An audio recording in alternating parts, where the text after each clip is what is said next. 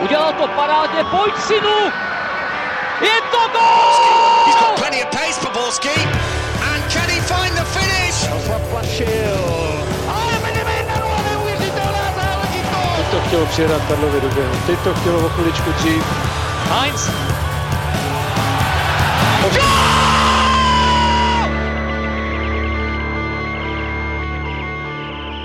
Dobrý den, vítáme vás u prvního letošního dílu Fotbal Focus podcastu. Příchod nejdražší posily v historii České ligy je na spadnutí a Sparta doufá, že Nikolé Stančiu ji pozvedne tam, kam chce patřit. Zhodnotíme si ale taky změny v Edenu, ve Štruncových sadech a zastavíme se i u zimní ostravské revoluce. Na to všechno a mnoho dalšího tu s námi je fotbalista Pražské Dukly Jakub Podaný. Ahoj. Ahoj, ahoj. A Pavel Jahoda a Martin Vajc z webu Sport.cz. Ahoj. Čau, čau. Od mikrofonu zdraví Ondřej Nováček.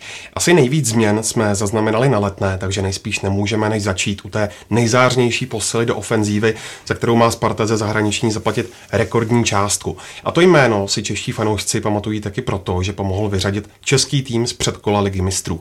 U Nikolaje Stančia se nedá vyhnout paralelám s Talem Benchaimem.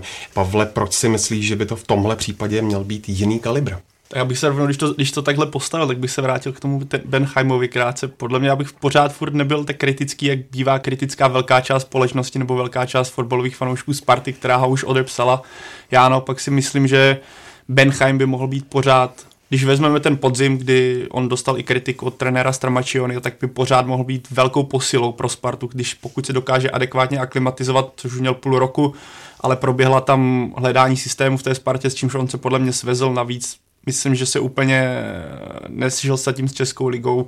Teďka ten začátek přípravy z jeho strany vypadá mnohem nadějněji, takže tohle, co se týče Benheima, co se týče Stančia, já osobně, když jsem to jméno slyšel, že vůbec do Sparty může přijít, tak mě to přišlo ze začátku takové sci-fi, protože je to hráč, který je strašně výborný, co se týče kreativity, co se týče hledání místa, co se týče práce uprostřed ta desítka, o které se pořád mluví, že by, že by Sparta potřebovala takže v tomhle určitě vidím velké benefity. Navíc jsou tady určitě pochybnosti, co se týče eh, toho, že poslední sezóna v Anderlechtu z jeho strany nebyla špatná. Ano, to se dá, ale tam proběhla změna trenéra, navíc on, já vidím příchodě ve Sparty to pozitivum, že tady je Bogdan Vatažil, další Rumun, takže ta aklimatizace by mohla být pro něj mnohem jednodušší.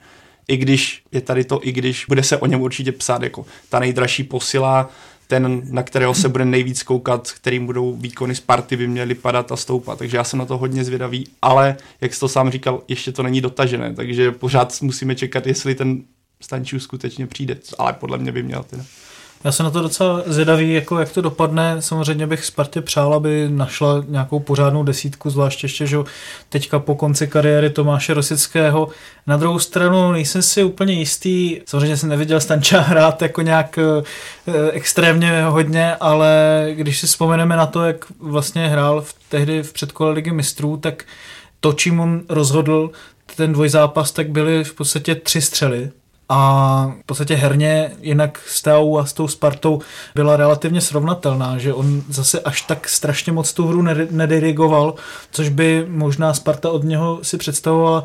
Četl jsem nějakou kritiku, že on je taková ta staromódní desítka, která potřebuje hodně prostoru, je lepší do nějaké pomalejší ligy a podobně, což mi taky trošičku jako u něho přijde, že by takhle mohlo fungovat a Víme, že ta Česká liga je hodně náročná na souboje, že si nikdo nedá jako sobě centimetr, i když tam samozřejmě můžou být jiné slabiny, takže určitě tam bude spousta pochybností, se kterými on se bude potýkat. No. Tak já jsem eh, viděl nějaká, nějaká videa, jeho highlighty a, a samozřejmě i z těch zápasů předtím, co hrál takhle proti, eh, proti Spartě, tak eh, je vidět, že ten hráč je mimořádně kvalitní a hlavně, že je rozdílový v tom, že ten zápas dokáže prostě rozhodnout sám a myslím si, že momentálně přichází pro Spartu v ideální pozici v tom, že v Anderlechtu se od něj čekalo víc, on samozřejmě od sebe taky asi čekal víc a bude chtít dokázat, že se dokáže vrátit eh, minimálně na tu úroveň, eh, na který byl a se který potom odcházel do toho Anderlechtu. Takže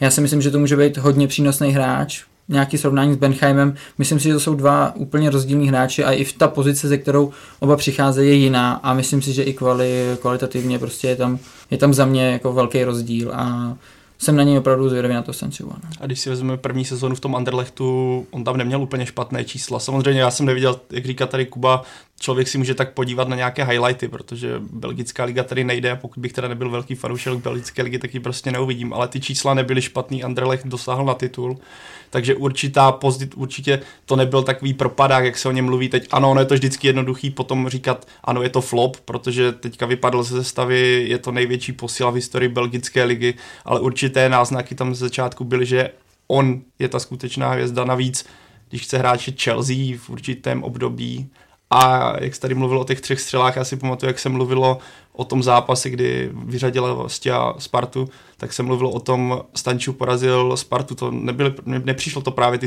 tři střely, tam byly ty, on má strašně rychlou kličku, dokáže to, to. na malém prostoru udělat neuvěřitelné věci a nechci podceňovat české hráče, nebo, ale pokud on se rozehraje do toho potenciálu, co on má, tak by mohl být převyšovat celou Českou ligu. A navíc je to, co teda ještě dodám, je to ze strany Sparty, myslím, za ty peníze celkem dobrý nákup. Pokud se teda stane tím, co by měl být, tak ho může peněžit prostě za 20 milionů jednoho dne. Jediná věc, jako, kterou bych tomu jenom jako podotkl, je to, že určitě jako na tom malém prostoru bylo vidět i právě v tom zápase nebo dvojzápase, že si dokáže udělat právě prostor pro tu střelu. Pro mě tam jako je důležitá věc, jak on si bude rozumět s ostatními, protože to může to klidně hrozně dlouho trvat, eh, ta adaptace na ty ostatní spoluhráče, zvlášť když to je jako opravdu ten hlavní kreativní hráč z toho středu. A právě v tomhle tom, jak on si bude rozumět, eh, pro Spartu bude strašně důležité. No. Jako, jak, jak si ho ona dokáže saklimatizovat. Trošku mě překvapuje, že Sparta, já teda tuším, že ty jednání budou strašně náročné, ale zase je to ten případ, o čem jsme se bavili už v létě, nebo co bylo u Sparty v létě, že zase se to strašně natahuje a já bych v tom, kdy Sparta celý podzim hledala nějakou, nějaký herní systém, který by byl už ustálený, já jsem zvědavý, co na jaře, ale právě bych čekal, že takhle výrazná posila, která by tu hru měla tvořit, která by měla diktovat tempo, měla by v podstatě i podílet se v hlavním měřítku na, té, na tom stylu té hry, pořád na té Spartě není. Jako stále spoustu času, ale myslím, že čím dřív, tím líp a pořád to není dotažené, což hmm. mi přijde velká škoda ze strany Sparty. Takže nezdílíte názor bývalého majitele Sparty Petra Macha, který říká, že takový Tomáš Rosický eh, šel do Borusie v 18 letech, zatímco Stančově je už 24. Tak to je těžký jako takhle to brát, no. To, to zase byla úplně jiná situace, že jo, prostě ve který on šel, šel ven a nedá se jako si představovat, že Sparta teďka uloví jako 18 letého Rosického někať. To už by byl hráč, kterýho by měli třeba, nevím, v Chelsea právě e, proskautovanýho dlouho, takže já si myslím, že na úroveň Sparty je to v podstatě jeden asi jakoby, nemyslím on konkrétně, to nevím, nemám proskautované další jako nějaké naděje po belgických ligách a dánských ligách, ale v ranku toho, co si Sparta může dovolit, tak si myslím, že to je jako asi adekvátní. A ještě jedna poznámka, nevím, co zatím úplně je, ale co mě třeba se mě líbí, teda, takže odmítl různé arábské týmy, turecké týmy a právě se vybral Spartu, asi s tím, že chce ještě dokázat něco směrem na západ, že netouží zatím odejít na východ do Turecka, kde by vydělával velké peníze asi, nebo do Arábie, kde by vydělával asi mnohokrát víc, ale tím pádem se asi trochu zakopal. Když si srovnáme program elitních českých klubů v přípravě, Plzeň čeká hned 9 zápasů, Slávy 7 mačů a Spartu nejmín, tedy 6.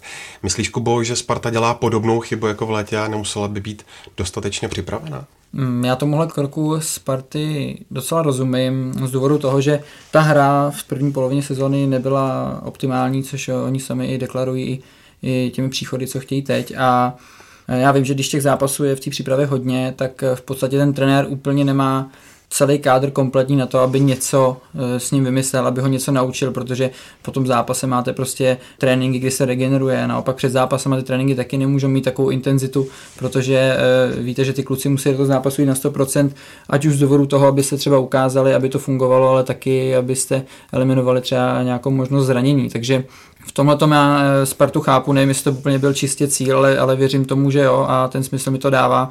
Prostě aby trenér ty hráči měl co nejvíc eh, pohromadě a, a vlastně Eh, když to vezmeme, mají šest zápasů, ono to tak vychází eh, zápas na týden. Když nevidíme, nejsme na těch trénincích Sparty, tak nevidíme, jako v jaké intenzitě eh, fyzické oni ty, ty tréninky praktikují, kolika fázový třeba je ten trénink, což může být vlastně pro tu Spartu mnohem důležitější, než hrát třeba devět těch zápasů. No. A ještě jedna věc, eh, Sparta v létě začala později o týden nebo o dva, pokud vím, než ty ostatní kluby, což si myslím, že ji limitovalo potom, zatímco teďka začíná ve stejnou chvíli, takže myslím si, že ty rozdíly nebudou až tak obrovské. Pojďme se podívat na další změny v kádru Sparty. Připomeňme si, že navzdory mnohým zprávám o odchodu Martina Důbravky nakonec slovenský brankář asi na letné zůstane. To ale neplatí o Georgesi Manžekovi, Marku Jankovi a Jonathanu Bebiánu Hanem a nejspíš ani Lukáši Marečkovi. Naopak Sparta pořád hledá další alternativy, pohlíží se třeba po Kangovi z CZ Bělehrad. V Ačku si nechala třeba dorostence Drchala. Mm, je Martine ještě potřeba někde zásadně posílit a nebo naopak odlehčit? Já si myslím, že pořád vlastně pro Spartu platí to tež, co na konci podzimu. Tam se potřebuje strašně odlehčovat, protože když se na to podíváme, tak vlastně kromě Manžeka zatím nikdo nenašel nové angažma a už se to jako táhne delší dobu a myslím si, že to s čím dál větším časem může být větší problém, protože sice samozřejmě české přestupové okno oficiálně začíná až teďka 26. ale to zahraniční se paradoxně 31. zase zavírá, takže tam to vůbec nebude jednoduchý těm hráčům, kteří by chtěli ještě někam do zahraničí se dostat dostat, eh, získat nějaké angažma. A vidíme prostě, jaké Sparta má teďka problémy s Jankem, s Bebianem, vůbec jako to tam nezávizdím celému vlastně realizačnímu týmu i celému vedení tu situaci, do jaké se teďka ten kádr dostal a co se týče posilování. Já si myslím, že na levém beku tam by se možná dala pořešit ještě nějaká posila. Samozřejmě jednu tady máme přímo ve ne, uh, myslím si, že, myslím si, že Michal Kadlec uh, neukazuje podle mě konzistentně, že je na té úrovni, na které by Sparta potřebovala své levé obránce. Kostovi už je taky 2,30, Čevič odehrál dva, tři zápasy, takže tam je potřeba nějak si na to sednout a opravdu určit, koho tam chtějí dlouhodobě. Ta rozhodnutí, koho tam nechat, a koho zase pustit, mi přijdou relativně rozumná, teď jde o to prostě to zrealizovat opravdu, no. A s tím už měla prostě Sparta problém na konci, na konci léta. Nějaká pravděpodobnost, že by se mohl naopak někdo z hostování vrátit? Já si myslím, že asi Sparta nad tím neudělá nějaká nová rozhodnutí. Nemyslím si, že ti hráči na hostování vyloženě ukázali, že by předčívali někoho, kdo je tam eh, teďka v tom má týmu, když se podíváme na Holcera, eh, když se podíváme na Vukadinoviče, zase tak mě moc jako ve Zlíně eh, nezaujali, takže a z těch ostatních se ani nevybavu. Pulkrapem docela vykazoval slušnou No, formu. to je pravda. Na hrotu by možná potřebovali to, někoho jestli pro něj fakt není lepší, aby zůstal v Liberci a pořád ještě sbíral zkušenosti, než aby Samozřejmě mohla by jsem to na Spartě povíc jsem objednat základ, ale, ale pokud by jsme byli trošku realisti, tak eh, asi by tam spíš eh, naskakoval a myslím, že Sparta je zvolila tu cestu, že viděla, že hraje dobře, ale je pro ně už je do budoucna pro oba dva lepší, aby ještě sbíral nějaké zkušenosti a, a, potom třeba sportu posílil ještě jako ještě jen, číslo jedna. No. Navíc, když je tam trenér Holoubek, který ho dobře zná hmm. vlastně z dorostu, tudíž ví asi nebo tuší jeho hlavní přednosti, takže pro něj je ten ideální scénář, co se růstu týče právě, že ano, trenér Trpišovský umí pracovat s mládeží také skvěle, ale to stát trenéra, s kterým jste pracoval v dorostu, tak je ideální kombinace. Navíc on Půlkrab, když se budeme mluvit o Matějovi Půlkrabovi, tak na podzim zase tolik to nenahrál, protože se dostal před něj mladý Grajcár. Takže tohle by byl pro něj taky ideální impuls, myslím, že do jara, jak na sobě zapracovat. Na druhou stranu někdo jako Půlkrab by se Spartě na hrod hodil, protože víme, že teďka ten profil hráčský je relativně malý ti hráči mají do 180 cm nebo něco, něco okolo a při standardkách by s tím mohli mít problém jak při útočných, tak při obraných, když Janko nejspíš asi odejde, Lafata nedostane tolik prostoru, takže tam by asi potřebovalo mít nějaký plán B. I když Zdeněk Šťastný říkal, že Lafatu ještě neodepsal. To ne, ale taky to nestojí všechno na něm. No. Jak to vypadá s myslí u Lukáše Váchy? Ten Lukáš je momentálně ani není v junior, jo, v juniorce junior, na soustředění byl, no, co, no. já, co já jsem měl zprávy, s tím, že vlastně on už tuším hrál za dva kluby, takže on už nemůže jít nikam jinam na hostování, než pouze Sparta nebo Liberec, takže eh, já jsem z začátku slyšel informaci, že se vrací zpátky do Liberce, že to je hotová věc a najednou se objevil v juniorce Sparty dál. Trošku mi to přijde, že Liberec eh, možná čeká na to, jak se chytí Kulhánek ve Spartě a stáhnou si ho zpátky, což on eh, v Liberci hrál stopera, ale já se pamatuju jako defenzivního záložníka, A myslím si, že touto formou oni možná čekají na to, že pokud Kulhánek zůstane ve Spartě, je možné, že by třeba Vácha do toho Liberce na konci šel, ale to je spíš taková jako moje prognóza, nějaká, nějaká spekulace. Jediný eh, se ještě vrátím, co mi trošku mrzí, je konec eh, Lukáše Marečka hmm. a jak skončil, protože když se podíváme zpátky dva roky, tak já si myslím, že nebude moc hráčů, kteří to odehráli víc než on. A, a ten podzim, no. A myslím, že hodně hodně mu škodilo to, že střídal posty, že on jako byl ten, který lepil, ať už to byl pravý back, ať už to byl stoper, ale za mě on je defenzivní záložník, taková ta šestka, možná osmička, já jsem na něm, mně se na něm líbilo to, že on dokázal si vzít ty míče od, od stoperů a ať už kličkou nebo nějakým šikovným pohybem je prostě přes tu první řadu těch bránících hráčů dostat do té záložní řady a to tam ty ostatní defenzivní záložníci neměli. Ale říkám, kámen úrazu pro něj podle mě byl to, že hodně rotoval stavou a lepil stavu a ve finále jako většinou ji lepil dobře. Bylo tam pár zkratů na pravém beku, ale zase to nebyla jeho pozice, takže to se s tím jako i dalo počítat prostě. Si myslím, že tam čistě možná doplatil na to, že je starší než Friedek, který na podzim nevykazoval takový výkony, ale taky je právě univerzál a myslím si, že dva takové zhruba stejné typy hráčů.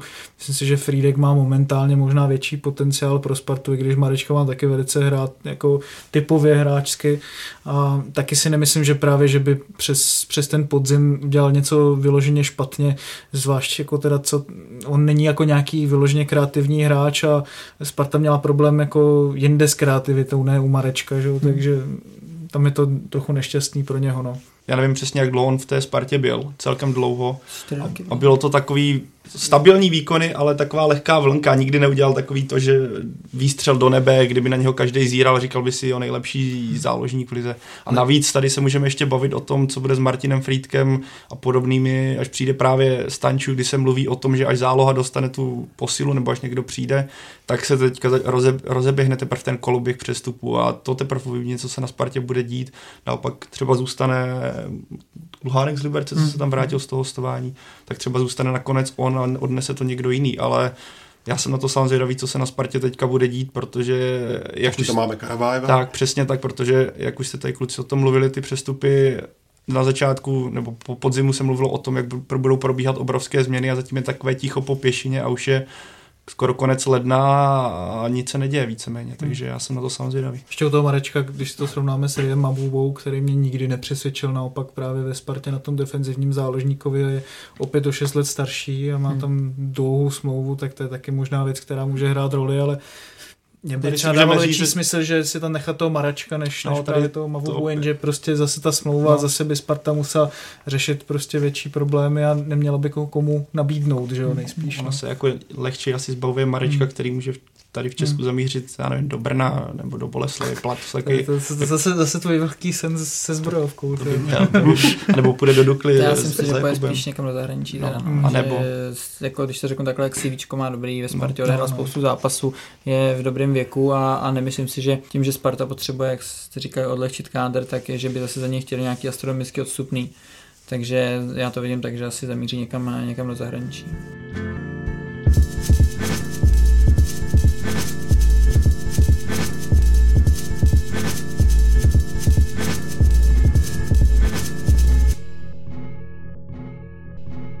No ještě jedním hráčem, který už na letné na jaře nebude, je Tomáš Rosický, který trochu nečekaně ukončil kariéru.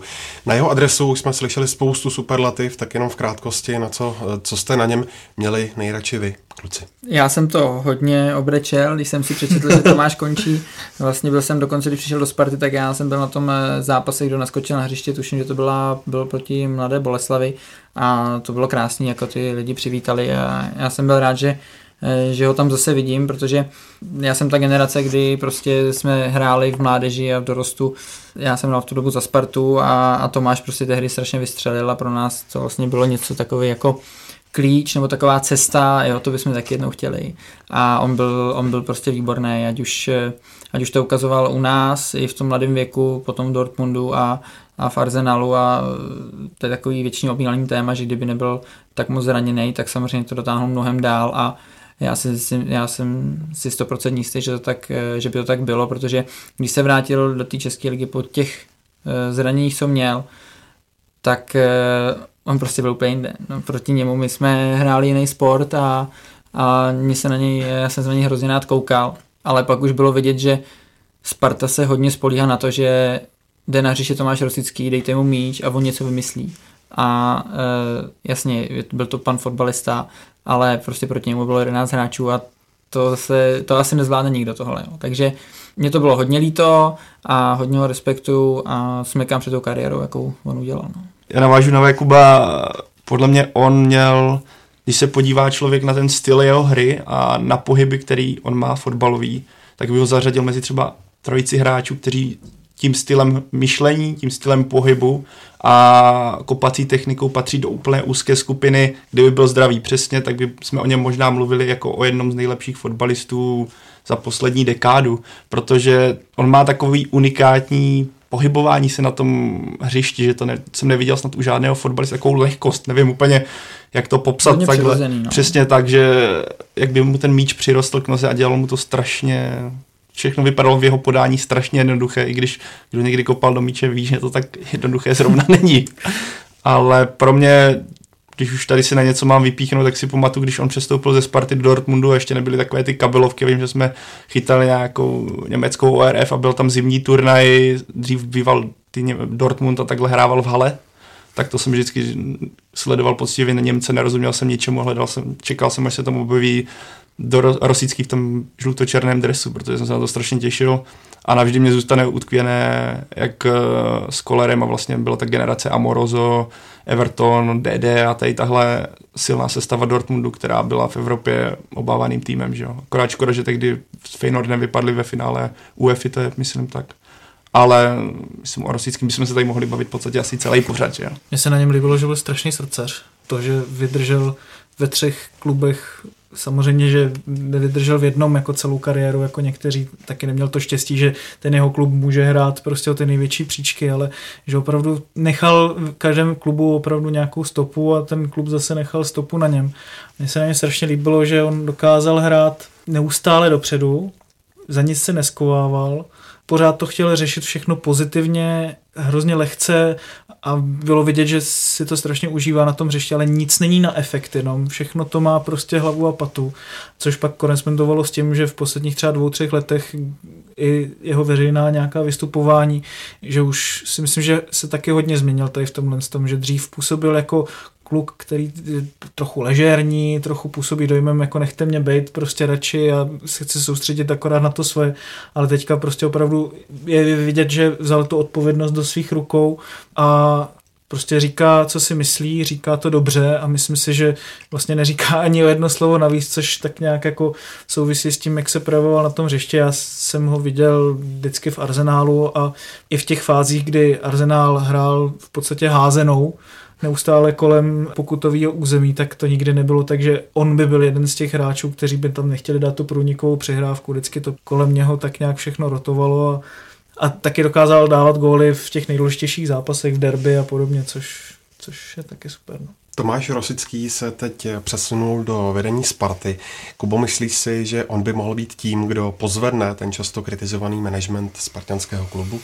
Toť otázka, no. Tak eh, Tomáš tam určitě vnese spoustu prvků, který, který on viděl v zahraničí a v tom Arsenálu strávil dlouhou dobu, takže ta anglická liga snese prostě nejpřísnější měřítka. Já věřím, že, že nějaký tyhle ty principy on přinese do Sparty a budou pozitivní, ale uh, úplně nevěřím tomu, protože já jsem slyšel, že on tam teďka bude nějakou jako pozici konzultanta a trošku tam vidím, že v té Spartě je problém ohledně celkové personalistiky a nějakého upřesnění kompetencí, protože těch přišlapů tam bylo hodně a mají tam složenou takovou radu, která si vlastně všechno odkejve, ale v tu chvíli si myslím, že eh, když potom se stane eh, nějaký krok, který se nepoved, tak vlastně nějaká ta odpovědnost za to se rozplyne mezi těch x lidí a podstatě se nic neděje a jde se dál. No. A myslím si, že tohle to Tomáš eh, nevím, jestli dokáže změnit. Určitě si myslím, že ne na začátku, ale postupně, pokud tam ta jeho pozice bude sílit eh, a bude mít ty kompetence na to něco změnit a tím, že to v tom arzenálu viděli, jak to funguje, tak eh, je možnost, že třeba se tam nastaví nechci říkat správně, prostě to nastaví jinak, protože momentálně to nefunguje, tak asi jak by si tam všichni představovali a Sparta se vrátí tam, kde já bych ji sám rád viděl. Hmm. Já jsem zvědavý na tohle, protože když vidíme třeba Zdeňka Grigeru, taky fotbalista, výborný fotbalista, reprezentant, který prošel Juventusem, Ajaxem a je vidět, že ty kontakty dokáže využívat v tomhle směru. Tomáš Rosický je to samé, prošel Dortmundem, Arsenálem, myslím, že bude mít dokonce víc kontaktů nebo větší známosti, když vezmeme, eh, jak je skvělý kamarád s Fabregase nebo s Flaminem, to jsou prostě hráči, od kterých se to může odvíjet a od kterých se dá přesouvat třeba k novým hráčům, které vyhledává na tom trhu. Ale jak říkal Jakub, tady eh, problém Sparty je v tom, jak je ten vedení široké. Mě třeba překvapilo, jak to teďka postavili se Zdeňkem Šťastným, v podstatě trenéra, který, kterého před rokem vyhodíte, najednou tam dosadíte na sportovního ředitele. Určitě pro Tomáš je pozitivní, že se bude mít od koho učit, ale pak je otázka tak nastavených kompetencí, o kterých asi ví přes tě na Spartě, ne my, a já jsem o tom sám zvědět, protože když jsme se třeba, když jsem četl rozhovor se Zdeňkem Šťastným ohledně jeho kompetencí na té pozici sportovního ředitele, tak mi to přišlo řekněme, když to řeknu slušně, tak dost nejasné a chvilkami mi to vypadalo, kdyby měl zasahovat do tréninku Sparty nebo dokonce do sestavy, pak to vypadalo naopak, že vůbec ne, takže já jsem v tomhle směru hodně zvědavý, jak to bude. Třeba při případě, že by se Spartě opět nedařilo, kdo by to tam skutečně odnesl a kdo by vzal na, sebe, na, na svý bedra tu odpovědnost v tomhle případě. Jestli by to nebylo taková ta, pří, taková ta příprava, o které se mluví, že skončí uh, Stramačiony v případě teda, že by se nedařilo dál a najednou tam přijde jako náhrada na chvilku šťastný, než se najde někdo jiný. Ale Což ovšem Zdeněk Šťastný odmítl. No, ale tak ono už se odmítlo spoustu věcí a pak se tak skutečně staly. Jasně no, jako já mám pocit, že samozřejmě z pozice konzultanta je hodně těžké zasahovat jako úplně do všeho, ale kdyby Sparta teda v prvním plánu díky Rosickému třeba se naučila, jak lépe zacházet s hráči, tak si myslím, že by jí to jako hodně pomohlo, protože když se podíváme na to, co se tam dělo na podzim, když se podíváme na to, jaký, jaký lidi tam byli do ve vedení, a to je nechci jakoby kritizovat jenom kvůli tomu, abych je kritizoval, ale prostě nejsou to lidé, kteří by působili ve profesionálním fotbale jakožto hráči, jakožto trenéři a prostě hráči taky vědí nejlíp, jakým způsobem je potřeba se aklimatizovat v tom klubu, jak komunikovat s trenérem, jak nastavit ty procesy, aby, abyste se v tom klubu cítili jako doma, ne pohodlně, jako v tom smyslu, že byste spohodlněl, ale pohodlně v tom smyslu, abyste podával ty nejlepší ikony. A věřím tomu, že Tomáš Rosický tím, že má zkušenosti z velkoklubů, tak dokáže tady v tomhle tom eh, ohledu pomoct, protože už vidíme a k tomu se dostaneme později, že Sparta opravdu nemusí mít jako jednoduché problémy k řešení. No, máš pravdu, Martine. Sparta se totiž dostala do zahraničního hledáčku, ale ne z úplně pozitivních důvodů. Právník Jonathana Biabianeho obvinil letenský klub ze šikany, protože Sparta hráči naordinovala individuální trénink, který FIFA před nedávnem zakázala. Sparta to odmítá. Každopádně, jak by se mohl případ vyvíjet dál, Martina, a myslíš, že by FIFA mohla Spartu za tenhle krok i potrestat?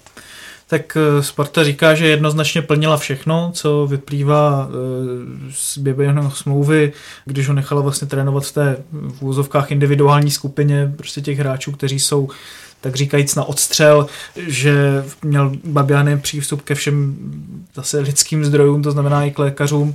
Pravý opak právě říká Babianyho právník, že tady tohle to právě je porušení té smlouvy a že dokonce Babiany neměl přístup k lékaři, když řešil uh, nějaké zraněné koleno, takže to jsou jako hodně vážná obvinění a nechci na to odpovídat vyhýbavě tím způsobem, že kdo ví, jak to je, že je to tvrzení proti tvrzení, ale v momentě, kdy opravdu nemáme v rukách tu smlouvu a nevidíme, jak to je, tak to si myslím, že budou řešit spíš tak úřady, které to mají kompetenci, ne, ne my tady v podcastu. Každopádně Sparta je v strašně těžké pozici, protože ačkoliv věřím, že tohle dělají spousta jiných klubů, že nechají někoho trénovat samostatně nebo třeba v juniorce, tak tohle je v podstatě první případ, kdy je tohle řešený v podstatě na celoevropské úrovni. A může to klidně být průlomový případ. A Sparta může být eh, braná v tom zahraničním kontextu jako ten klub, který se projevoval špatně. Takže potom to na ně může mít velký dopad negativní i z toho pohledu, že teď se právě snaží o to přivádět Stančas, přivádět Plavšiče, takové ty mladé hráče, Jenže co si pak řeknou zahraniční agenti, no tak ale tady s tím, s tím oni nakládali špatně, tak proč bychom my, my ho tam měli jako dovádět, jo? Takže to je opravdu hodně šikmá plocha a Sparta opravdu potřebuje trošku jako zatnout zuby a stáhnout možná krok, eh, protože to pro ně může mít jenom jako negativní důsledky tady v tomhle tom směru. No. Jakube, jak ty vnímáš obecně podobnou situaci z pohledu hráče?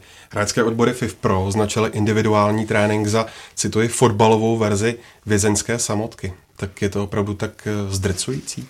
Tak nepříjemný to samozřejmě je, protože v tu chvíli ten klub vám dá jednoznačně najevo, že s váma nepočítá a to je vždycky nepříjemný. Na druhou stranu, když to stáhnu toho Biabiányho, tak eh, co já mám informace, které korespondují teda s oficiálním vyjádřením eh, Sparty, tak tuším, že on, Janko a tehdy ještě Manžek eh, vlastně měli individuálního trenéra, který se jim věnoval, tuším, že každý den a plus měli přístup vlastně ke veškerému zázemí, co ve Spartě je. Teď tuším, že trénovali na Strahově, ale to, to, tím si nejsem úplně jistý. Hmm.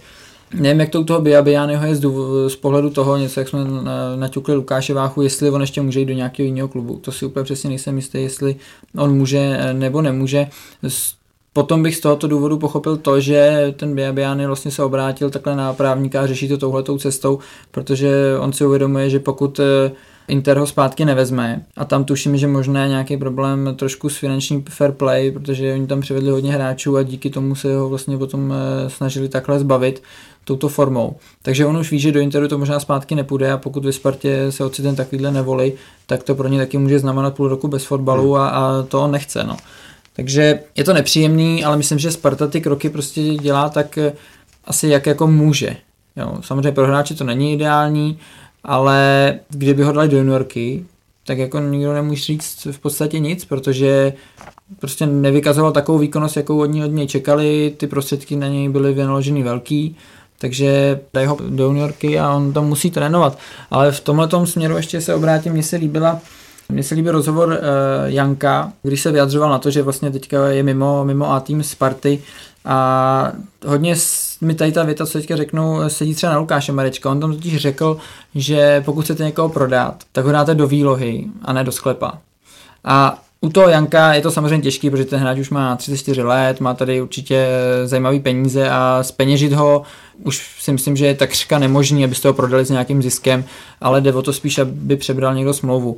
A u toho Lukáše Marečka, oni prostě věděli, že asi půjde pryč a přijde mi jako, že se na to dostatečně nepřipravovali, aby třeba ještě za to hráče něco mohli dostat, protože je v ideálním věku a teď ho vlastně dají pryč od týmu, tak mi to přijde trošku, že vlastně automaticky jako tomu hráči snižujete cenu. Hmm. A vlastně ukazujete už v nějakém dalším následném vyjednávání, třeba s nějakým klubem, který by ho chtěl, my toho hráče nechceme. Takže vlastně my na tu cenu nemusíme tlačit.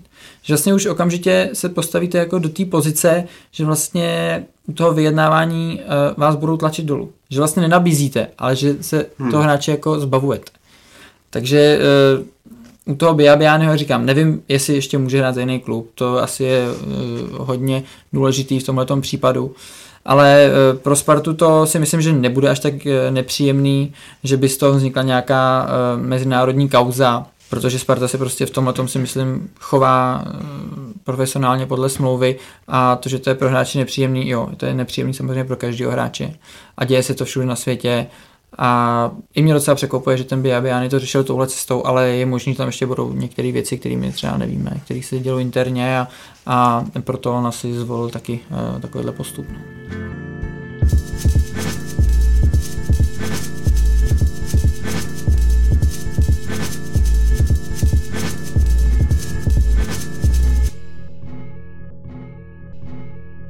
Uprostřed tvrdé přípravy je i ligový lídr z Plzně, který v zimě posílil o Tomáše Chorého.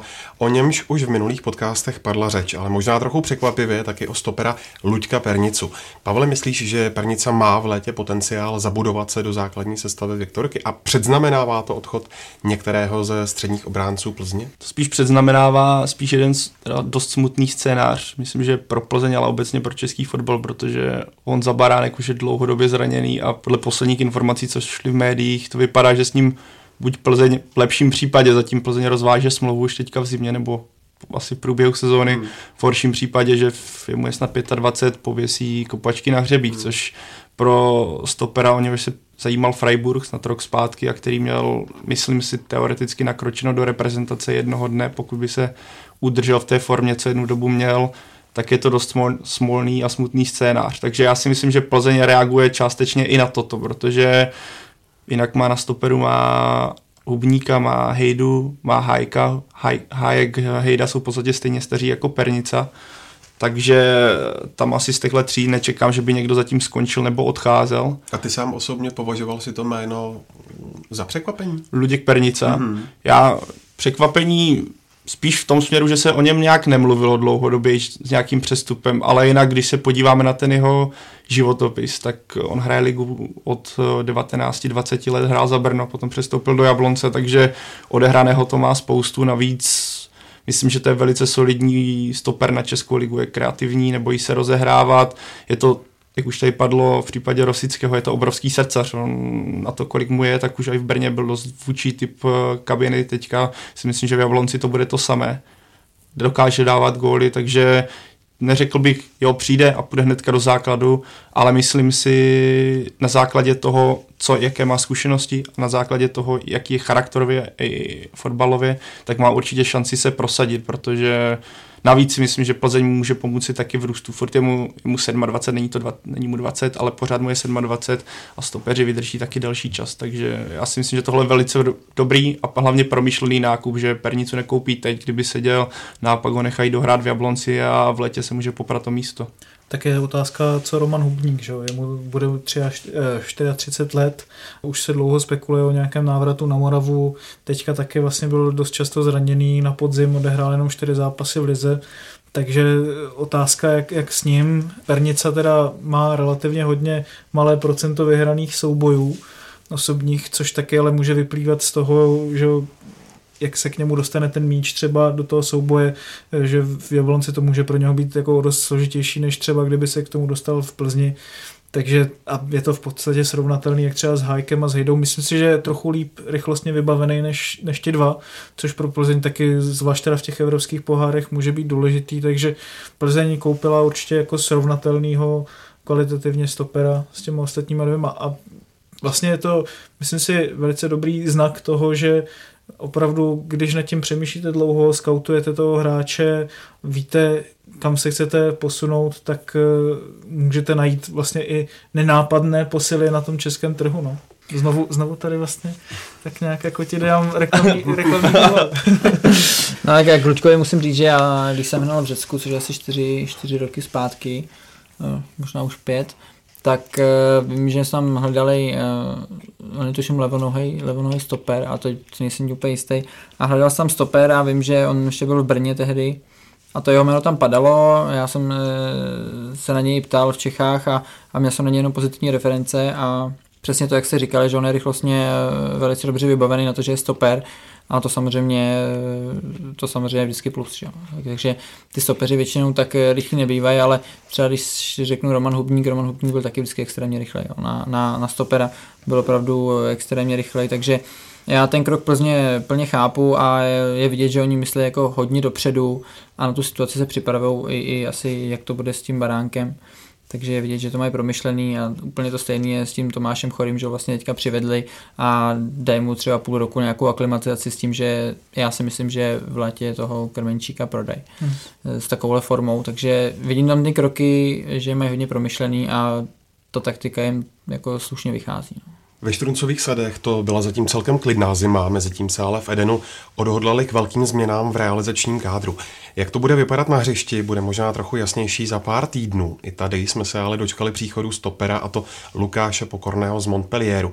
Je to pro Slávy vysněná posila, Martine? Vlastně možná i ano, protože co se týče jako českých hráčů, tak asi momentálně na trhu možná nebyl nikdo jako lepší dostupný než, než právě Lukáš Pokorný, no, zvlášť jako teda na stoperu, protože on je to, co slavističtí stopeři nejsou, pokud teda pomineme Delího, který má svolední k odchodu, možná už odejde tuhle tu zimu. A myslím si, že někdo takový, kdo by výborně rozehrával, byl aktivní, byl schopný hrát vysokou lineu, tam právě ve Slávii chyběl. Trochu jsme se divili i s Pavlem, že přivádějí vlastně dva stopery, když tam mají jako na stoperu relativně nemají žádné problémy, ale když jsem se nad tím tak jako zamyslel, tak eh, když jsem se koukal na Slávy na podzim, tak mě tam jako na nich vždycky tak nějak eh, štvalo, jak ta rozehrávka byla taková pomela, sopeři to obehráli, pak to dali do strany, že to nikdy nedali třeba nějakou kolmicí dopředu, hmm. zvlášť jako třeba Jugas, ani Friedrich neměl dobrý konec podzimu. Takže to, že to vlastně stavějí odzadu ve Slávi, mi přijde relativně logické i s tím, že přichází kolář. A potom, co se týče těch jako dalších posil, Tecla vlastně taky chápu, v tom smyslu, že se zranil Mešanovič teďka do konce sezóny a taky vlastně na tom hrotu předpokládám, že preferují rychlostnější typy i do toho stylu hry je potřeba mít to samý vlastně vpředu, to, to, co vzadu, když máte jako hrát kompaktní blok a presující. Takže dává mi to smysl. Samozřejmě Teď jsem viděl nějaký trefný komentář taky právě na Twitteru, že Jindřich Trpišovský v podstatě pořád trénuje akorát v jednom klubu, akorát se ten klub přejmenovává, protože už vlastně ze Žižkova si přiváděl posily, ale myslím si, že to je v tom, jak se ty kádry neustále rotují, naprosto pochopitelné. No. A v tom příchodu Lukáše Pokorného vidím hodně pro, taky promyšlený tak, protože Jindřich Trpišovský avizoval, že plánuje výrazné taktické změny. Mluví se o tom, že Slávě by mohla hrát třeba se třemi stopery. A on je levák, jestli se nepletu, jestli ano, tak mě naplákejte potom, ale on je levák a pokud by hráli ve třech stoperech, tak on by mohl hrát ideálně právě spíš z levé strany, což tomhle případě bude ideál, skvělá hmm. volba, protože nebude muset hrát přes nohu, bude se mu líp rozehrávat. Podle mě tohle je výborný kauf, protože i fanoušci Montpellier, co jsem četl ohlasy po jeho odchodu, tak z toho byli dost rozmrzelí, protože on měl tu první sezonu výbornou, trenér ho bohužel odepsal nebo odepsal zkusil jiné hráče, kterým se zrovna dařilo Montpellier má v současnosti nejlepší obranu, takže ten odchod ve finále není tak nečekaný, na druhou stranu je, protože měl výbornou tu první sezónu. Takže pro Slávy určitě Kauf jako blázen v jeho případě, jak říkal Martin. Navíc tím, že zná trenéra Trpišovského, zná jeho smýšlení, ví, jaký fotbal chce hrát, zažil to v Liberci. Nebude tam problém takové té dlouhodobé aklimatizace a chápání fotbalu. Naopak on by mohl ty spoluhráče vést trošku v tomhle směru. No já, já jsem na to na pokorního sám zvědavý, protože je rozdíl hrát v Liberci a je rozdíl hrát potom ve Slávě, která obhajuje titul. Takže Eh, samozřejmě to, že šel eh, do Francie, byl pro ně skvělý krok. Eh, z začátku tam hrál, ale potom tím, že vypadl ze sestavy a jim se extrémně dařilo, tak, tak už do té sestavy nenakouk a, a jako pro něj určitě logický krok. A tady vlastně bude mít komfort v tom, že bude mít super zázemí.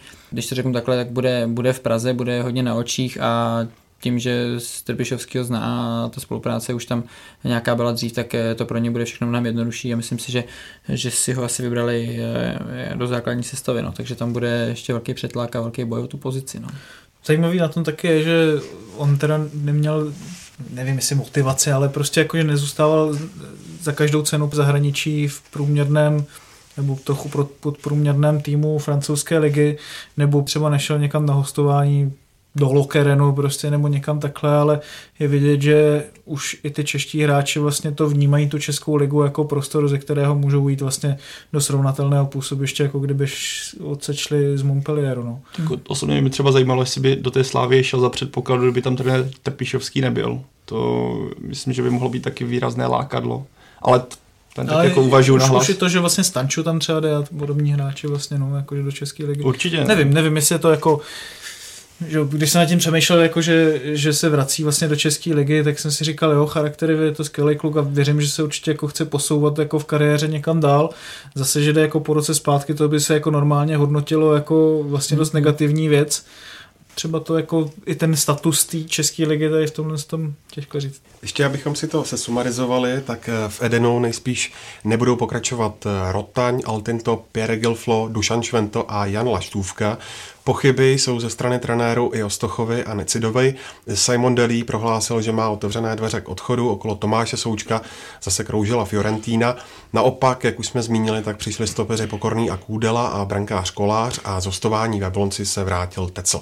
Myslíš, Kubo, že Slávia posílila tam, kde to nejvíc potřeboval a že udělala správné kroky? To doplnění eh, mi přijde, že vyústilo z toho, že tam přišel eh, trenér Trpišovský a ten si ten tým chce skládat podle sebe a i tím, že si vlastně vybírá hráče, kterým už pracoval, tak věří si myslím tomu, že ten systém eh, oni už znají a hodně i pomůžou asi těm stávajícím hráčům v tom naplnit ty jeho myšlenky a ty jeho vize. Takže já si myslím, že Slávě má široký kádr, Slávě má dobrý kádr a když se podívám na Stocha třeba, na něj se skvěle dívá. Já jsem ho zažil v Řecku právě, když on tam byl tehdy na hostování v, v Pauku. A už tam, když jsem viděl ty zápasy, jak on hrál, tak e, byl extrémně energický, dynamický a to ukazuje i tady u nás furt chce hrát. E, na druhou stranu na to, jak on moc hraje, tak nemá až tak zářený statistiky. Já tuším, že teď mu nechci křitit, ale myslím, že má jednu asistenci eh, v lize. Určitě nedal štěstíka vždycky. Takže eh, ať už tam má nebezpečný trestňáky, ať už tam má nebezpečný střely, ale, ale tohle to si myslím, že na hráče jako je, jako je on by měl mít ty statistiky mnohem lepší, protože Slávě v ní čeká, že ji bude táhnout a, a z jeho pozice se to prostě očekává. No. Zajímavým řešením odchodu Jindřicha Trpišovského do Slávě je i nástup Davida Holoubka a jeho realizačního týmu do Liberce. Na papíře to vypadá jako logický tah. Za jednoho progresivního trenéra přichází druhý. O Holoubkovi obecně panuje relativně vysoké mínění. Kubo, myslíš, že tady máme trenérský supertalent, který přišel do ideálního působiště? Tak já Davida znám a, a je velký rozdíl trénovat mládež a trénovat uh, dospělý chlapy. Takže on samozřejmě byl ve Spartě, ale to byla taková zajímavá situace, že to prostě nebyl eh, klasický konzistentní průběh, jak jsme, jak jsme zvyklí. Teď si myslím, že je ta, pro něj ta pravá chvíle a i pro veřejnost, která bude zvědavá ukázat, jestli na to má nebo ne. Takže zvolil si zajímavý tým kolem sebe, což, což je eh, Jirka Jarošík, o jeho zkušenostech a o jeho kvalitách, co se týče jako fotbalisty, se nemusíme bavit. Potom Míra Holňák, který vlastně zná skvělé prostředí a tuším, že trenér Gormanu má Račech. Mm-hmm. Takže to složení je hodně zajímavý. Já jsem na to sám zvědavý, protože Liberec hodně šlapal, Liberec eh, si myslím, že byl i překvapení, eh, jak hrál a je to pro něj jako velice těžká, složitá pozice momentálně, protože tím, jak tam byla velká fluktuace hráčů a trenér Trpišovský to dokázal vždycky nějak eh, do toho systému vmáčknout, že ty hráči hráli si myslím někdy i na své možnosti. Ty možnosti eh, určitě eh, zvyšovaly v tu chvíli. Jo protože nikdo nečeká, že třeba takhle budou excelovat a, a David Holubek je momentálně v podobné pozici a jsem opravdu na to zvědavý a ještě první kolo hrajou proti Spartě, což je, což je Taková připomínka léta. Pro Liberec je to skvělá, skvělá motivace vždycky, ať už je tam Holoubek nebo není. Takže já jsem na to sám zvědavý a myslím, že budou všichni extrémně nabuzení, teď se ukáže, co opravdu umí. No. Já si myslím, že to pro ně bude šíleně těžká pozice, protože to, že vám odejde sportovní ředitel, který je duší toho klubu, bez přehánění a ještě vlastně trenér, který je tam už taky nějakou dobu a dokáže si s tou fluktuací kádru jako výborně poradit, eh, s tím bude mít problém jako úplně každý. A to si myslím, že jestli se Liberci bude dařit o něco hůř než na podzim, tak si myslím, že to ještě bude vlastně dobrý a to ještě vlastně už jako vypoví hodně o těch kvalitách jako Davida Holoubka si myslím, no. Že ještě navíc vlastně odešli, že Kudela s Kolářem, který vlastně taky byli strašně důležitý pro tu, pro tu hru Liberce, no. Takže myslím si, že pokud udrží tu laťku, tak vlastně to pro něho bude velký úspěch. Je to zajímavá volba určitě, protože už když na podzim hrála Sparta evropský poháry a dokázala tam vyhrát čtyři zápasy, což jako opravdu není žádná samozřejmost, vyhrála je vlastně s mladýma klukama, protože spousta z těch ostatních byla zraněná tak to taky hodně vypovídá o tom, že si dokáže poradit i v těch těžkých situacích, kdy musí neustále lepit kádr, což je v podstatě přesně to, co by měl dělat tady. Potom, co mu vlastně nevyšlo, tak bylo třít se s nějakýma egama a podobně. Na druhou stranu on sám říkal, že mu nevyhovuje, že dílem teda odchodu Nezmara musí řešit i hodně administrativních záležitostí, takže nemá tolik času na trénování, takže se na to zvědavý, jako jak se to všechno sedne. No takého pozitivem určitě musí být bráno to, že tam jsou v tom Liberci právě spousta mladých kluků, takže eh, tam právě asi na ty tvrdý ega nebude tolik narážet a myslím, že mu ty mladí kluci budou víc naslouchat a určitě v tomhle, tohle, já si myslím, že ani, i kdyby ten Jaro Liberci příliš ne, nevyšlo, tak se není z čeho hroutit, eh, protože to šlo k tak výrazné a radikální změně, že na severu Čech podle mě teďka to musí brát tak, že uvidíme, co bude na jaře a potom se můžeme odpíchnout od léta a podzim bych zase hodnotil. Jako osobně třeba, kdyby se Liberci teďka nedařilo, tak bych z toho nedělal žádnou vědu. Trenér Holoubek po té Spartě, po etapě ve Spartě, která byla extrémně těžká podle mě, zažívá první vážnější seniorské angažma a ještě do takovýchhle podmínek, takže půl rok podle mě, tak a, a, jak se říká, aklimatizační a pak uvidíme, pak hodnoťme. Jestli teda nenastane nějaké podle mě hloupé rozhodnutí vedení a v případě neúspěchu by došlo k nějaké radikální změně. No a Rušno bylo nejenom na špici tabulky, ale pochopitelně i v její dolní třetině. Velká očekávání fanoušků způsobil zimní restart baníku, který se pustil do velkého posilování kádru. Do Ostravy přišli Diop, Fleischmann, Filo, Jirásek a francouzský stoper Psyché a baník pořád nevzdává boj o brankáře Laštůvku.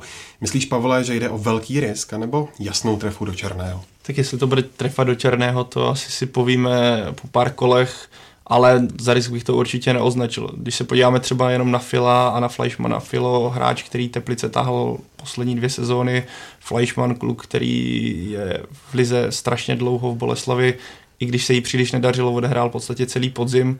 Navíc problém baníku byl kvalita kádru a potřeboval, to říkal i Milan Baro, že potřebují posílat každé řadě, což se víceméně teďka splnilo.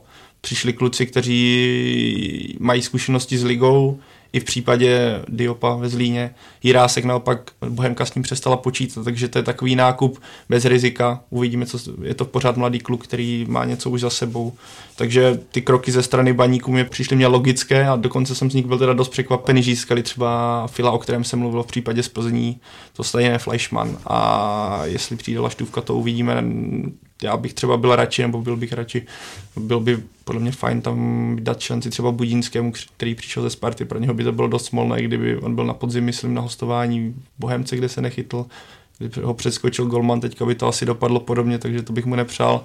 Ale každopádně ze strany baníků určitě ambiciozní kroky a myslím si, že na základě toho, kdo přišel, tak čekám, že půjde určitě za bulkou nahoru. Pokud by s tímhle se nezvedl, tak nevím co, tak trenér Kučera se musí velice rychle pakovat. Ale abych ti odpověděl na to černé, to uvidíme. Martine, myslíš, že baník po tomhle velkém posilování nebude mít problémy se záchranou?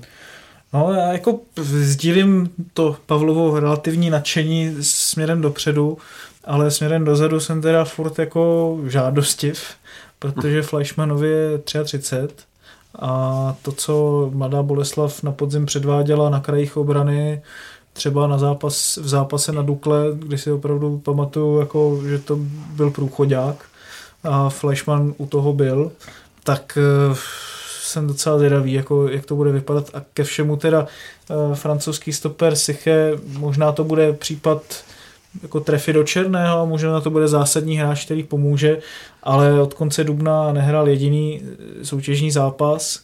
Eh, ten tým, ve kterém hrál, se stoupil do druhé norské ligy, kde on hrál většinu kariéry.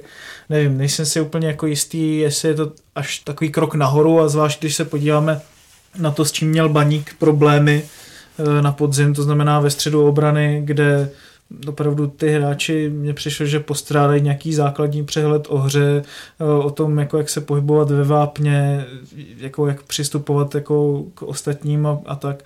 To byly prostě dost často školácké chyby, tak eh, je možné, že Baník teďka nebude prohrávat 3-2, ale že bude vyhrávat 4-3, ale ještě si myslím, že potřeba je tam opravdu přivést někoho zkušeného se zkušenostmi, navíc z České ligy. No. Tak to by byl ideální v tomhle případě Laštůvka, který by asi možná si tu obranu dirigoval mnohem lépe. No. no ale to je taková ta pozice, která, kdy byl předtím tam bylo zápotočný, o kterém všichni říkají, že by baníku strašně pomohl.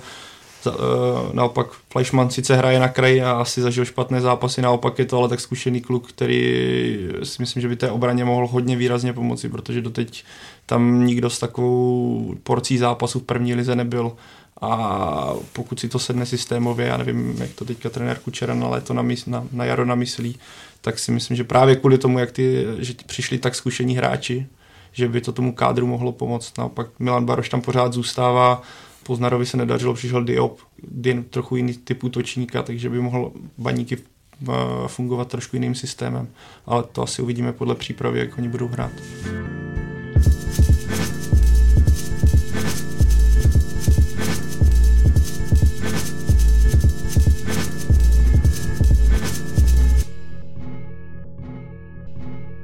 Když se podíváme na zimní pauzu z pohledu hráče, Kubo, tak eh, která příprava je nejpříjemnější, ta zimní nebo ta letní?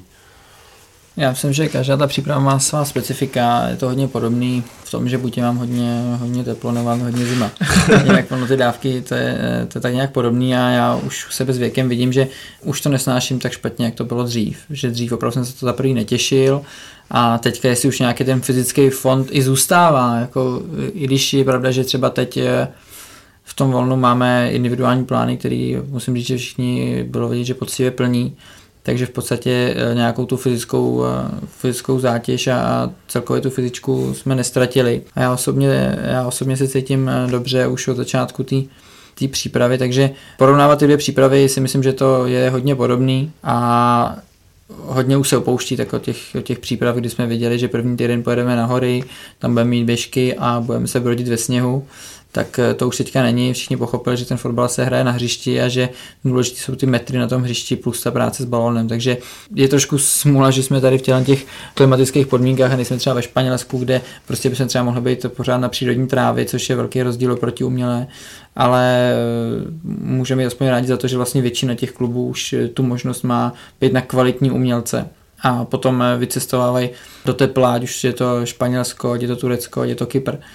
Takže v tomhle, eh, když to vezmu té zimní přípravě, tak si myslím, že ty podmínky už eh, jsou hodně dobrý a je to mnohem příjemnější tím, že prostě se nejezdí fakt na takový ty drily a ty, někam ty túry prostě do hor, kde to prostě s fotbalem za mě úplně nemělo tolik jako společného.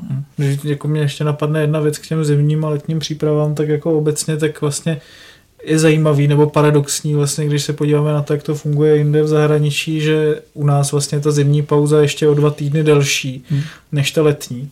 A právě jako, jak jsi říkal s těma běžkama, tak naopak si právě myslím, že během té zimní přípravy by dávalo mnohem větší smysl zapracovat na těch herních automatismech, na, na těch opravdu věcech, které zlepší tu součinnost toho týmu, protože když to ještě vezmeme, jo, tam je jako spousta i klubů ze středu tabulky přijde o hráče do 21, do 19, protože reprezentují, teďka je tam velká fluktuace v tom týmu, takže dává mnohem větší smysl, když jsou všichni právě pohromadě, dát to všechno dohromady v té hmm. zimě a třeba i dělat nějaké větší revoluce v zimě, protože když se podíváme na to, že spousta těch nejlepších týmů hrajou před kola a teďka najednou hmm. mají prostě 11 změn a nové trenéry a všechno možný, tak eh, by dávalo jako mnohem větší smysl, znovu asi opakuju už po 16. Kdyby, kdyby tady tohle všechno dali dohromady v zimě, můžou se přes jaro oťukat a naopak vlastně směrovat všechno na to, na to léto. No. A to máš zase těžký na nějaký tady ty týmy, které začnou předkolo strašně brzo, tak netuší, jestli po podzimu budou hrát uh, předkolo druhý, jako měla Boleslav, tak asi netušila přece tu pozici. Ale já si zase na to budeš asi vidět Jakube, mi přijde, že za poslední léta přece jenom asi ta struktura té zemní přípravy šla trochu na, nebo výrazně nahoru, že se jezdí víc do zahraničí na soustředění, že to není takové to totální jako drill, les, sníh, běžky, jak to, jak to bývalo asi dřív. Výsledky často nebývají v přípravě až tak důležité, což ostatně dokázala už v létě i Viktorka Plzeň. Když se na týmy v přípravě koukáš a děláš si o nich představu, tak eh, co bys poradil fanouškům a příznivcům, na co by se měli třeba co nejvíc zaměřit, co nejvíc vypovídá o tom, že se jim bude dařit a nebo ne? Tak v těchto případech je hodně důležitý eh, zohledňovat eh, tu sestavu, která nastoupí samozřejmě a nejde si z toho zase brát úplně eh, přímo názor, jak, jak, to, jak to bude potom v té sezóně z důvodu toho, že ty fanoušci neví, jak ten tým momentálně trénuje, v jakém jsou rozpoložení, jaká je fáze třeba ty kondiční přípravy. Když ještě se vrátím zpátky k té zimní přípravě, tak podle mě, pokud tu přípravu mám 6 týdnů, tak úplně nepotřebuju tolik trénovat a přímo se zaměřovat na tu, na tu fyzičku z důvodu toho, že prostě těch tréninků za tu dobu, než začne sezóna, je hodně a Myslím si, že v tomhle ta kondice, pokud tréninky jsou eh, výživný, tak eh, prostě přijde sama. Takže já si myslím, že fanoušci určitě musí koukat na ty kvalitní soupeře a musí ohledňovat sestavu, která zrovna hraje. A hlavně e, trošku e, brát ohled na to, že je to příprava a že opravdu neví, co ty kluci mají třeba v nohách a, a jaký jsou třeba taktické pokyny, protože je možné, že opravdu se zkouší třeba nějaký nový systém nebo nějaké nové věci a ty kluci s tím nejsou zžitý a, a samozřejmě to potom eh, vás odskloňuje od toho ideálu, který by se třeba hráli, kdybyste hráli normální soutěžní zápas. Takže v tomhle být opatrný, ale, ale samozřejmě ty zápasy se taky hrajou o to, že ty kluci si říkají o sestavu a chtějí být co nejlepší. Takže jde si najít to a jestli ten tým bude šikovný nebo bude dobrý a, a když prostě z šesti zápasů šest prohrajete, tak asi víte, že to úplně jako v optimálu není. No. A když si právě vybavím tu Viktorku právě z toho léta, tak co mě tak jako vysvítá, je to, že už tehdy byli na tom fyzicky velice dobře, což je vždycky u týmu Pavla Vrby hrozně důležitý na začátku, jak léta, tak zimy, aby zvlášť těch východoevropských týmů, to se strašně často říká, že eh, v pohárech mají velké problémy právě po, po té zimní pauze dlouhé a na tohle to, oni třeba proti, já nevím, West Bromwichi nebo s kým to hráli tehdy, tak jako vlastně nezaostávali fyzicky, spíš prostě jako herně to nebylo úplně ideální, ale zase tam byly nějaké, vidět ty prvky na těch individuálních jako hráčích, že Někteří z nich se třeba víc stahovali do prostředka, což jsme pak jako viděli vlastně celý podzim. Bylo tam jako vidět jako dílčí změny, když ten herní projev jako toho celého týmu nebyl, nebyl třeba ještě vypilovaný. No. Na podzim se vám v Dukle skvěle dařilo v domácím prostředí, ale na půdě soupeřů jste se hodně trápili. Proč myslíš, že tomu tak bylo? Tak to je otázka, kterou jsem slyšel mnohokrát, ať už to bylo v klubu, a, nebo je mimo klub, a nebo od médií. Takže samozřejmě úplně nevíme, já tam trošku vidím to, že my vlastně většinou, když jsme venku prohráli a většinou jsme prohráli o dost gólů a, a velkým rozdílem, tak potom jsme tak nějak jako tušili, že doma musíme a i když jsme hráli doma, tak jsme častokrát hráli třeba ze zabezpečení obrany a trošku jsme čekali na toho soupeře a chodili jsme do nějakých eh, breaků, do nějakých takových situací přechodových, které myslím, že jsme docela dobře zvládali a díky tomu jsme byli úspěšní. Plus tím, že jsme byli i víc zatažený, tak eh, jsme hráli, tak jsme hráli v bloku, který je všeobecně těžký projít. A my jsme v tom domácím prostředí byli nějaký, na nějaký vlně, ale bohužel se nám to nepodařilo potvrdit venku a potom to se těžko tou tabulkou stoupá. No. A venku jsme se snažili hrát za mě až jako moc otevřený fotbal. Hodně jsme, hodně jsme na ty týmy tlačili zbytečně, i když oni třeba byli kombinačně na vysoký úrovni, když vzpomenu první dvě kola, tak Plzeň Teplice a tak jsme na to doplatili. Zkoušeli jsme nějaký pressing, který jsme neměli úplně dobře, dobře zvládnutý a nešlapalo nám to a potom, když už jsme dostali dva, tři góly, tak se nám v podstatě úplně rozbořila ta hra, nějaká ta mezihra. A třeba zápas na Slávy, tak to už potom v té druhé půli bylo jenom o tom, že oni to prohodili na, doprostřed na Pepu Gřbauer, který se otočil a tím, že my jsme v té čtyřce už potom museli jít k sobě, tak oni se vybrali, jestli to kouknout na pravou stranu, na levou stranu a centrovali do vápna, takže ten výsledek nakonec mohl být ještě mnohem horší. Takže já věřím, říká, že, tomu, že v zimě na tom eh, zapracujeme celkově a, a nějaký ty body zvenku přivezeme, protože chceme hrát eh, lepší umístění než desátý místo. No. A ty už si ve 30 prošel docela dost stací. Eh, jak to tam máš vůbec rád na té Julisce? Takový specifický prostředí dost. Juliska, když srovnám eh, Duklu se všema pražskými týmama, které jsou momentálně v první leze, tak je hodně specifická. Nemá žádný takový tvrdý jádro nebo, nebo to velký fanouškovský zázemí, což se momentálně snažíme změnit. Snažíme se najít eh, nový fanoušky, který by rádi chodili na fotbal nechci, aby to znělo jako kliše, ale samozřejmě chceme trošku zautočit na ty rodiny s dětma, protože tím, že nemáme takhle radikální fanoušky, tak věřím tomu, že lidi, kteří chtějí na ten fotbal se jít podívat a z té hlavní tribuny na je i pěkný výhled, tak eh, že přijdou a, a nebudou se bát prostě tam na ten fotbal přijít, protože samozřejmě neříkám, že na Spartě, na Slávii a nebo na Bohemce se dějou nějaký harakery, ale, ale samozřejmě občas tam nějaký ty výtržnosti jsou a věřím tomu eh, jako otec, že eh, někteří rodiče mají trošku strach, protože já si ty stadiony relativně znám a víte, kam se třeba máte třeba schovat, ale pokud tam přijde někdo neznalý tady těch poměrů, tak věřím tomu, že ten strach jim třeba zabrání na ten stadion vůbec přijít. Takže mi ta Juliska v tomhle je sympatická, ale určitě bychom si představovali, kdyby těch eh, fanoušků chodilo víc a, a teďka proto děláme nějaké věci a věřím, že dlouhodobě by to mohlo být úspěšný a, a kdyby, na, kdyby tam chodilo 4-5 tisíc, eh, tak si myslím, že bychom byli hodně spokojení. Tak hurá na Duklu za rodinnou atmosférou a z dnešního Fotbal Focus podcastu je to všechno. Díky moc jednak vám, pánové, že jste si udělali čas a jednak i vám, posluchačům, že jste nás doposlouchali až sem. Pokud máte chuť si pustit další díly nebo i biatlonové, hokejové, cyklistické nebo basketbalové podcasty, můžete jít na naše stránky čtsport.cz a nebo využít podcastových aplikací na mobilních telefonech, kam se vám každý nový díl automaticky stáhne. A najdete nás taky na Soundcloudu, v iTunes nebo na YouTube. Mějte se pěkně.